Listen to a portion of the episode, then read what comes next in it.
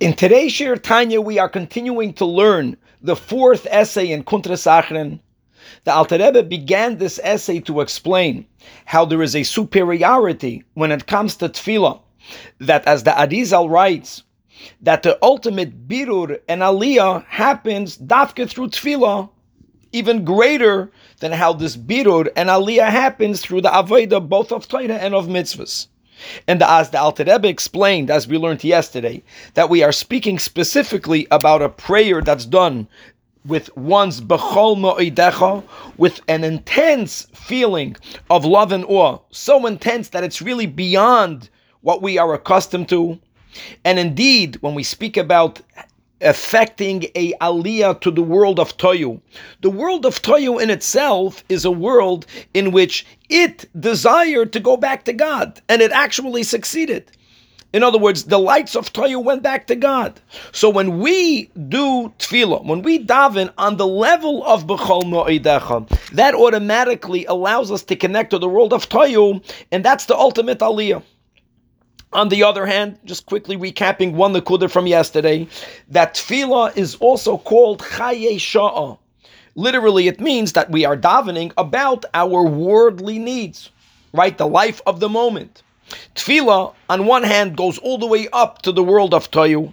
On the other hand, when it's drawing godliness down, it's making a change first in the level of Malchus of the supernal worlds, and therefore, just like Malchus goes down directly to the worlds of Biyah, as we explained, the effect of our tefillah does not need to be enclosed in Levushim, but since it's connected on the way back down to the level of Malchus, it directly goes into this world, which is Dafka, why tefillah makes a physical change. Masha when it comes to davening, to learning Torah, and when it comes to doing mitzvahs, Torah and mitzvahs, Torah and mitzvahs, the Alter Rebbe explains, on one hand, does not affect an aliyah and a birur all the way back to the level of Tohu. On the other hand, the Torah and mitzvahs primarily affect the level of Zah of Atzilus, not the level of Malchus of Atzilus. Now, Zah in Atzilus is much higher than Malchus. So therefore, we also find when it comes to Torah and when it comes to mitzvahs that they are called Chaye Olam, eternal life. The level of time and space begins only in Malchus. No, it's in the world of Atzilus itself, as we are going to continue to learn today.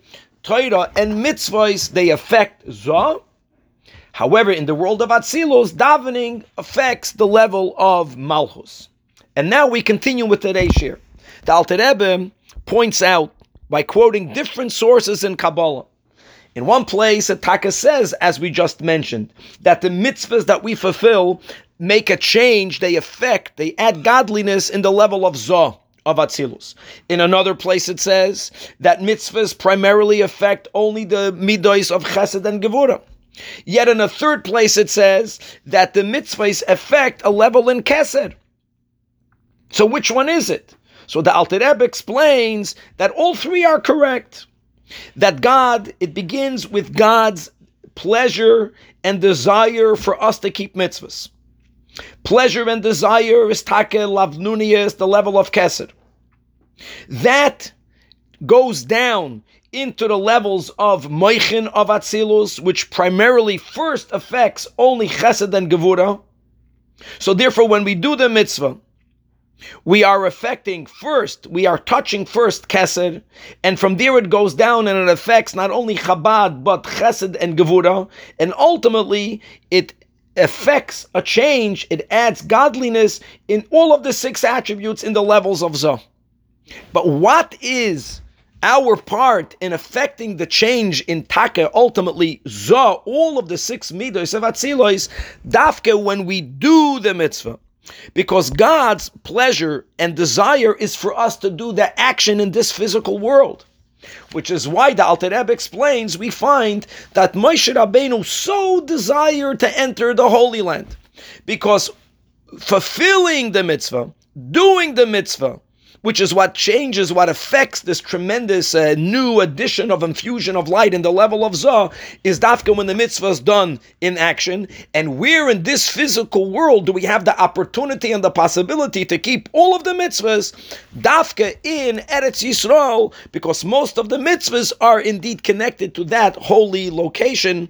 And as we will continue tomorrow, this essay will now begin to speak about the superiority of a mitzvah over davening and even over learning, as we will learn with the help of Hashem.